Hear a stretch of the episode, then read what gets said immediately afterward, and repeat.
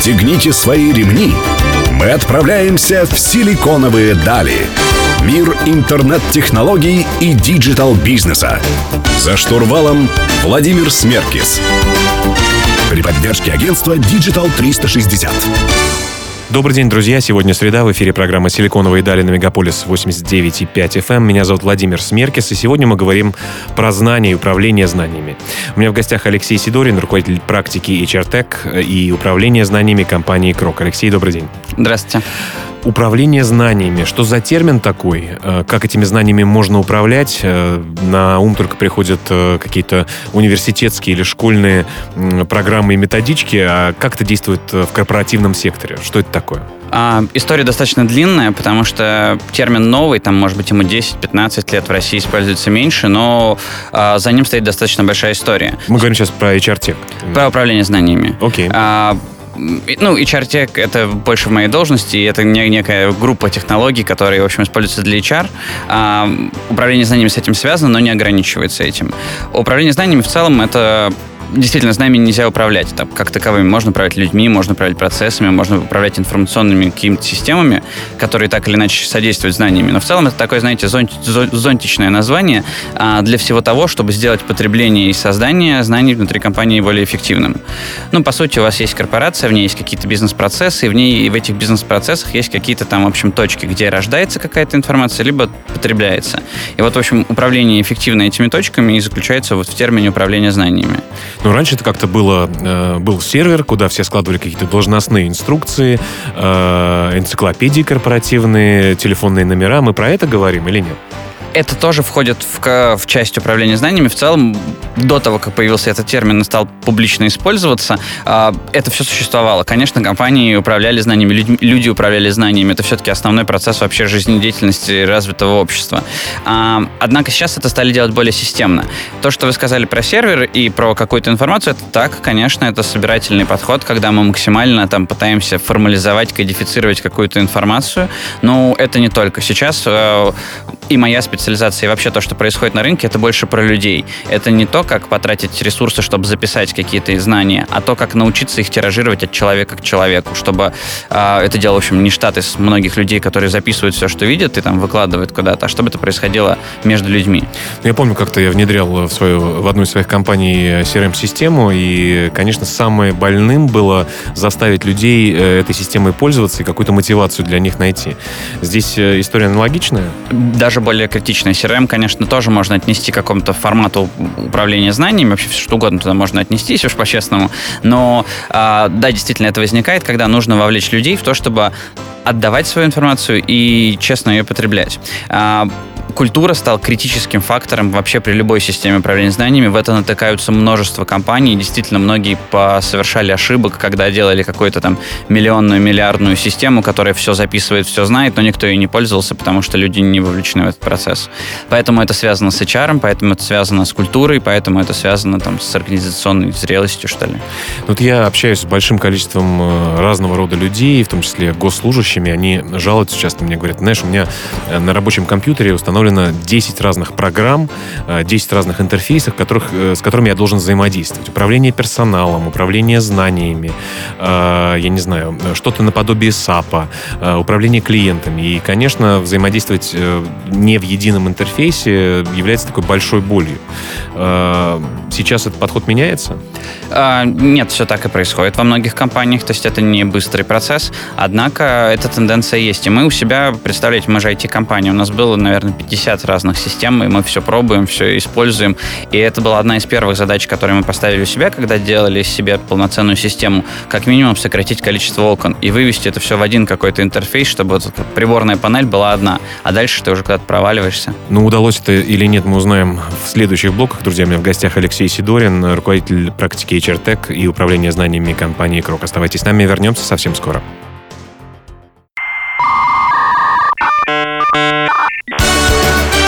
Силиконовые дали. За штурвалом Владимир Смеркис. Друзья, вы продолжаете слушать «Силиконовые дали» на Мегаполис 89.5 FM. Эм. В студии Владимир Смеркис. Сегодня я говорю с Алексеем Сидориным из компании «Крок» на тему знаний о систематизациях. Алексей, давайте поконкретнее попробуем э, описать, какие знания существуют в корпорациях, компаниях и в какой момент, э, я не знаю, маленькому стартапу эти знания необходимо систематизировать, когда он состоит из двух человек, наверное, э, оба человека, оба основателя знают, о чем говорят. Можете немножко об этом рассказать? А, да, безусловно. Когда нужно систематизировать знания, начнем с этого вопроса. То есть нет такого момента, когда э, это, это еще не нужно начинать делать, но есть критичный момент. Этот момент наступает, когда какая-то информация очень быстро меняется, либо требуется большому кругу лиц. И э, действительно, есть, существует множество метрик и каких-то моделей, по которым можно систематизировать знания внутри компании. Скорость жизни, а, охват аудитории, там, стратегическая ценность, еще что-то остальное. Но действительно можно выделить два типа, которые я бы разделил. Первый — это какие-то так называемые желтые страницы, то есть знания, которые нужны всем. Это какие-то справочники, это, это скрипты в колл-центре, это номера сотрудников, это какая-то там база знаний по безопасности или еще что-то. Это фундаментальная как бы ваша книга, конституция внутри, и вы должны ее поддерживать и управлять. Это такие поддерживаемые базы знаний, чаще всего за них кто-то отвечает, э, кто-то э, за конкретную информацию, и есть ресурсы на то, чтобы это э, соблюдать.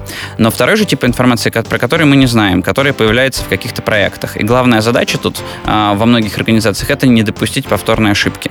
А, первая ошибка существует всегда. Это, э, это то, за счет чего люди учатся, за счет чего компании прогрессируют. Но вторая ошибка это уже действительная ошибка. Поэтому задача вот такая управление знанием собрать как можно лучших практик, как можно больше ошибок внутри компании, чего-то еще, и передать это в другие подразделения, другие проекты, другим поколениям. А, и вот тут уже совершенно разнообразные типы информации могут быть использованы. Это могут быть какие-то обсуждения, это могут быть и очные рабочие сессии, это могут быть а, различные там онлайн-мероприятия вроде таунхоллов и каких-то таких... А, вебинаров. Вебинаров. Э, то есть механик сейчас стало очень много, но действительно есть там два, две истории. Собирательный подход, когда мы записали все, что, все, что нашли, и контактный это, это это возможность передавать эти знания. А, понятно. Вот а кто чаще всего является инициатором и руководителем этих процессов? Это HR? Нет, это не HR и нет ни единого человека. И у меня есть даже очень много исследований на эту тему, потому что мы ищем а, наших заказчиков. Ну, да, вот с кем вы вза взаимодействуете? И это каждый раз разные люди. А на самом деле с HR, HR эта тема очень интересна, но в большинстве своих случаев во внешних проектах я никогда не взаимодействовал с HR как с первым лицом. Они подхватывают эту тему, они развивают, но сейчас это больше больше всего волнует правильный бизнес. То есть людей, которые... Бизнес-девелопмент? Э, да, бизнес-девелопмент, руководитель, чаще всего это операционный директор, руководитель по развитию или какие-то такие люди, которые, в общем, думают действительно, как, э, в чем реально можно улучшить, улучшить процесс и сделать его по-новому. Э, в, в некоторых компаниях мы работаем с главными инженерами и с людьми, которые близки к производству. Вообще исторически эта тема развивается с разных сторон. Там, если мы посмотрим на западный бизнес, то они в основном идут действительно от HR, от human resource. А если мы говорим там про Россию, какие какие-то, то у нас это больше от производства, от того, как, как нам сделать так, чтобы завтра это не сломалось, и все знали, что, что с этим происходит. В общем, знания разные нужны, знания важ, э, разные важны и разным людям. Сегодня мы об этом беседуем с Алексеем Сидориным, руководителем практики Чертек и управления знаниями компании Крок. Мы вернемся к вам совсем скоро, не переключайтесь.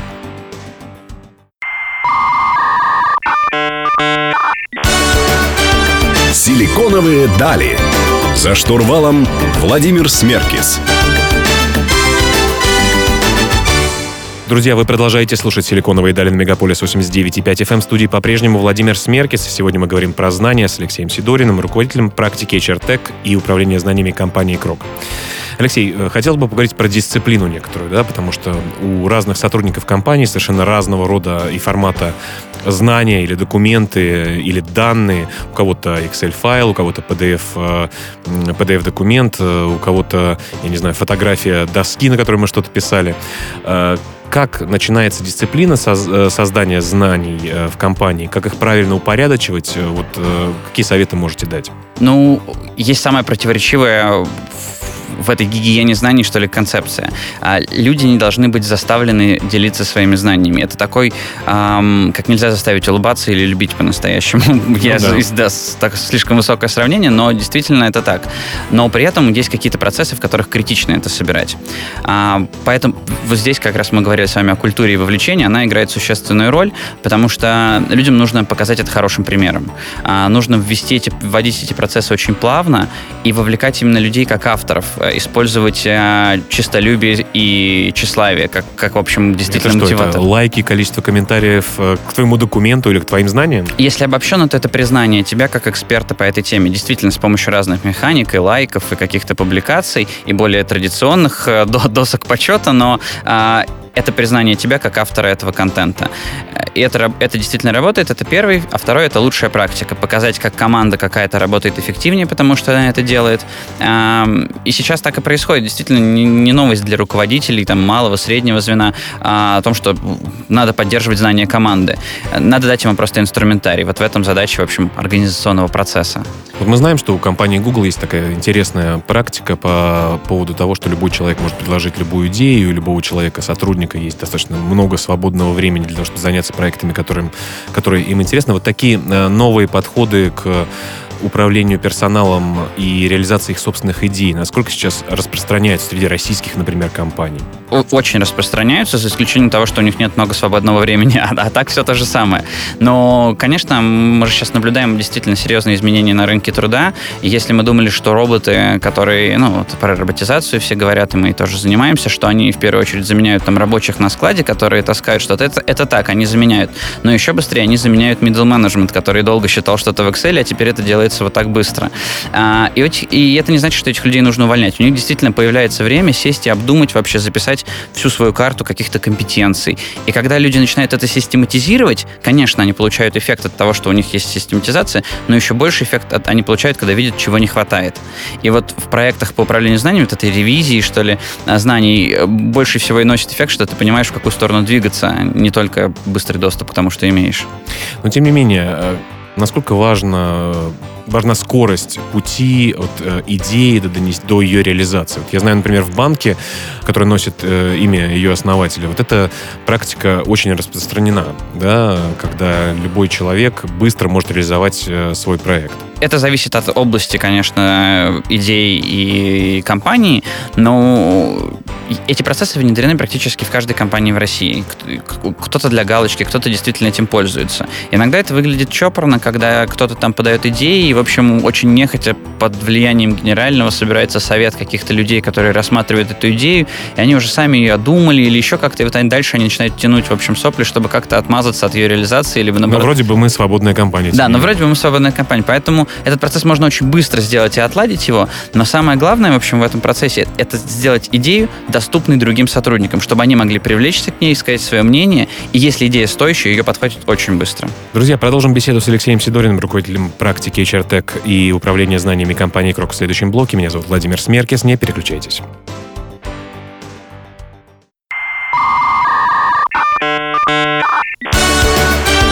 Силиконовые дали. За штурвалом Владимир Смеркис. Друзья, вы продолжаете слушать «Силиконовые дали» на Мегаполис 89.5 FM в студии Владимир Смеркис. Сегодня я беседую с Алексеем Сидориным, руководителем практики Чертек и управления знаниями компании Крок.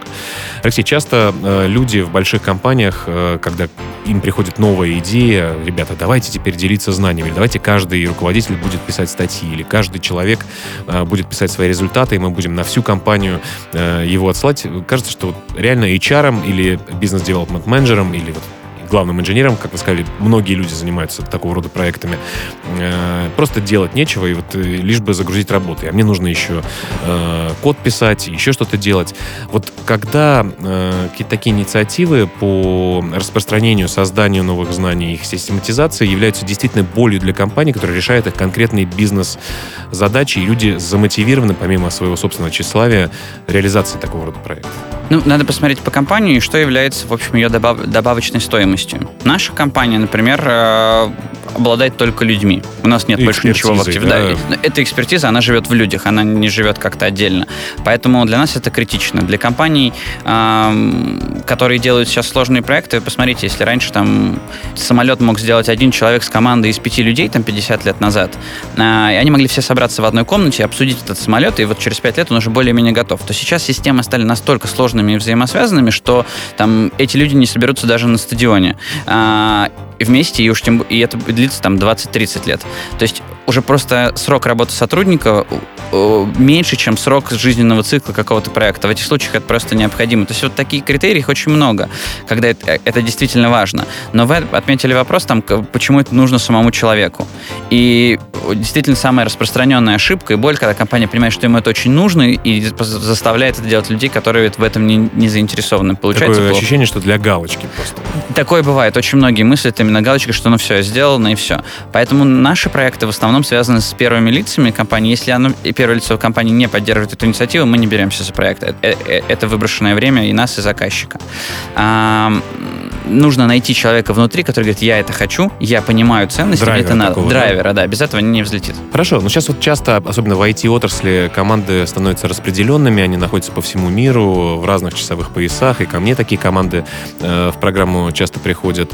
Э, усложняет ли это процесс взаимодействия внутри команды или, наоборот, улучшает? Потому что те, кто приходит, говорят, что нет, нам, наоборот, этого супер вообще. Да? Конечно, есть сложности, языковые сложности, э, сложности по времени и часовым поясам, э, um, как себя чувствует компания, которые распределены по всему миру, и коллеги могут не находиться в офисе? Я думаю, что у них есть некоторые преимущества даже. А, Какие? А, ну, пре преимущество как раз в мотивации. А, если мы возьмем там две компании, они параллельно существуют, одинакового размера. Одна полностью локальная компания, в которой сотрудники работают много лет, другая быстро меняющаяся компания, где постоянно прирастают другие новые команды.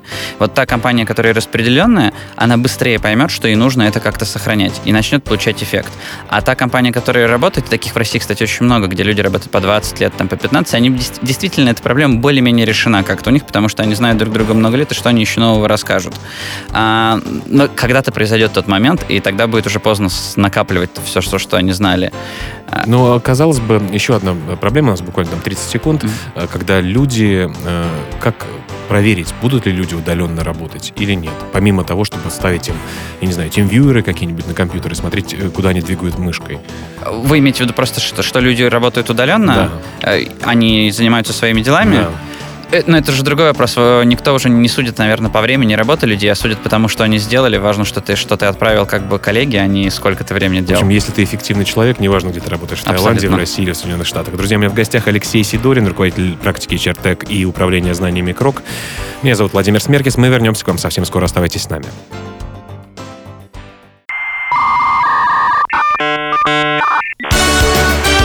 Силиконовые дали.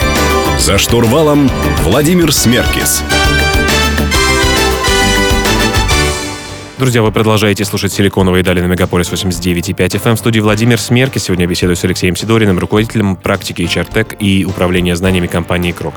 Алексей, давайте поиграем немножко в плохие и хорошие примеры. Эм, хотелось бы услышать от вас кейсы по управлению знаниями, внедрению этой практики в компании, которые носили положительный эффект или негативный.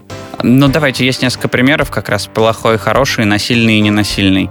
А, пример насильного управления знаниями, когда действительно компания понимает, что их вся ценность в нематериальных активах, им нужно увеличить эту ценность, показать ее инвесторам. Они говорят, что нам, нам нужно больше патентов, значит. А, такая директива спускается на патентный отдел, что нужно больше патентов, а, они начинают так работать. Они начинают дробить какие-то проекты или сущности на несколько патентов, создавая, в общем, их больше. С одной стороны, хорошо, с другой стороны, знания они больше не получают. А, а работы и времени отнимает кучу. Естественно, оформление каждого занимает кучу. То есть издержки растут, вроде капитализация растет, но по факту это пузырь. Номинальная, да? Номинальная. Другой же пример, когда мы не хотим особо заранее, чтобы люди там написали все, что знают, а просто даем им некоторый инструмент для свободного и удобного общения. То есть решаем какую-то их проблему. А, конкретно у нас там появилась некая социальная сеть, в которой пользователи смогли намного быстрее и удобнее просто работать на, на, на документах и создавать какие-то обсуждения. А, мы помогали лучшими практиками, но тем не менее ничего не заставляли.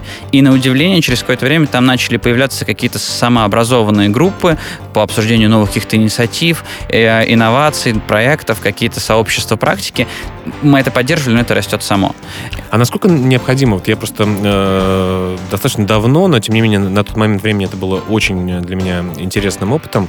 Работал в компании, которая производит энергетический напиток, самый популярный в мире. Э, и это был такой, можно назвать, наверное, интранет.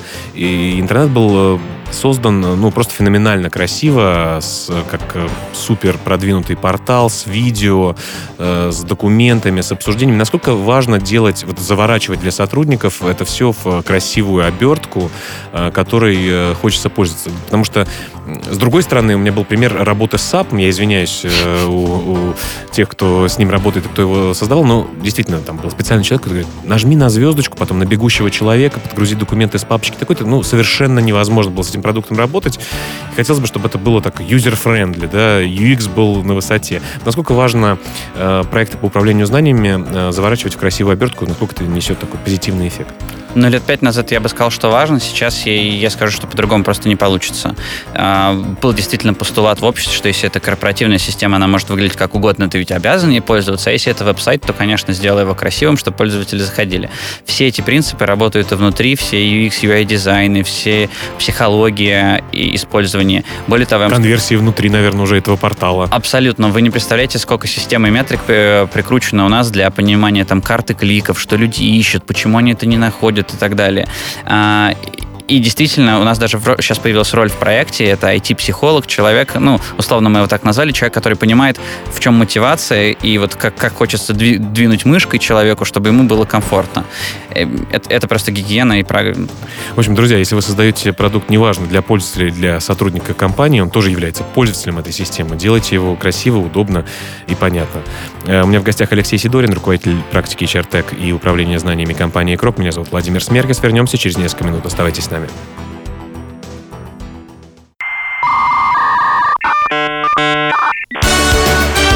Силиконовые дали. За штурвалом Владимир Смеркис. Друзья, завершающий блок программы «Силиконовые дали» на Мегаполис 89,5 FM. У меня в гостях Алексей Сидорин, руководитель практики Чертек и управления знаниями компании Крок. Меня зовут Владимир Смеркис. Эм, Алексей, э, обычно последний блок у нас про футуризм, о том, как будет та или иная отрасль э, выглядеть в ближайшем или чуть дальнейшем будущем. Вот во что превратится управление знаниями, какие у вас э, лично мечты, чтобы как это должно выглядеть, и какие тренды существуют на этом рынке? А, ну, давайте начнем прямо с сегодняшнего дня. Сейчас это, это, это стало популярной темой, какое-то время это популярно. Я думаю, что в ближайшие пять лет это устаканится, и люди будут относиться как, это как к очередной важной плиточке на корпоративной архитектуре. А, действительно, там система, ну, если мы говорим про IT-инструмент, а, будут сильно эволюционировать процессы и способы мотивации людей. Но самое интересное, что мне кажется, в этом должно скоро происходить и уже начинает происходить, и хочется верить, что там своих заказчиков мы это выстраиваем, это некие экосистемы между компаниями. На уровне одного предприятия... Если мы говорим про холдинги, да, какие-то? Если мы говорим вообще про отрасли. То так. есть э, у нас есть несколько примеров, как с, с отраслями, с которыми мы работаем достаточно плотно. Э, мы, наблю... мы делали там, проект в нескольких компаниях одной и той же отрасли и понимаем, что да, действительно, они начали экономить, они сократили время там, на поиск информации и все остальное, но это такие операционные улучшения. А кто-то из них там избавился от вымирания людей, условно говоря, в, при... в прямом и переносном смысле, когда заканчивается жизненный цикл сотрудника. То есть они решили вот эти боли. Но сейчас речь стоит о уже новом эффекте. И он достигается, когда две компании, 3, 4, 10 одной отрасли начинаются обменивать, обмениваться с собой информацией. И даже конкуренты. А, сейчас эти процессы у некоторых людей вы, выстроены, есть там, там форсайтинг и другие какие-то сессии, но нет еще какой-то такой комплексной системы и платформы, на которой позволяла бы им это сделать. А, и это действительно, представляете, есть какой-нибудь закупщик, который а, одним продал плохой продукт, другим продал плохой продукт, или там они совершили какие-то ошибки, и одна и та же, э, одна и та же компания может это сделать с многими предприятиями. А когда они начинают обмениваться между собой этой информацией, существенно повышается да. эффект. Э, бюро э, плохих подрядчиков, да, вместо бюро кредитных историй. Это понятный пример, но представьте это намного на более тоньших вещах, когда ты испытываешь какой-то там физический процесс, ты столкнулся с такой историей, и ты можешь предотвратить в нескольких ну, точках. это будет трендом, да, вот, межотраслевой э, обмен знаниями. Я думаю, что это даже будет необходимостью. Думаю, что государственный регулятор будет вмешиваться в такие истории делать это насильным. Ну, не насильным, а рекомендуемым. И важным, и неотъемлемой частью. Да. Ну, то есть, получается, государство должно э, выступить инициатором такого рода порталов или площадок, или экосистем? Я думаю, что это сами... Э, ну, то есть... Э, это ну, кто-то же должен этим, наверное, управлять. Параллельно этот процесс пройдет с нескольких сторон. Это сильные компании, которые понимают, что учить другие компании является их стратегической ценностью, и то, что они не столько теряют знаний, которые дают, сколько приобретают новых, получая обратную связь. А, это, и сейчас лидеры мира, вы приводили в пример тот же Google, он создает вокруг себя экосистему этой информации, он делится своими наработками, есть куча фреймворков от них, которые публично доступны, и они не переживают, что не взяли за них деньги, они, наоборот, получают огромный эффект с всех пользователей и обратной связи. А, точно так же ну, собственно говоря, то есть пролетарии всех стран э, должны объединиться, да? Это, это будет параллельно, да, с крупными компаниями, которые лидеры своего рынка. Параллельно, я думаю, что эти процессы будут государственные для особо важных отраслей, для особо э, уязвимых мест, скажем так. Вот такая, друзья, информация по управлению знаниями из первых уст. Это Алексей Сидорин, руководитель практики HRTech э, и управления знаниями компании Крок. Алексей, спасибо, что пришли к нам. Спасибо. Э, каждую среду в 15.00 вы можете слушать программу «Силиконовые дали» на Мегаполис 89.5 FM. Меня зовут Владимир Смеркис, и я прощаюсь с вами до следующей среды. Мы услышимся совсем скоро. Оставайтесь на лучшей волне. Всем пока.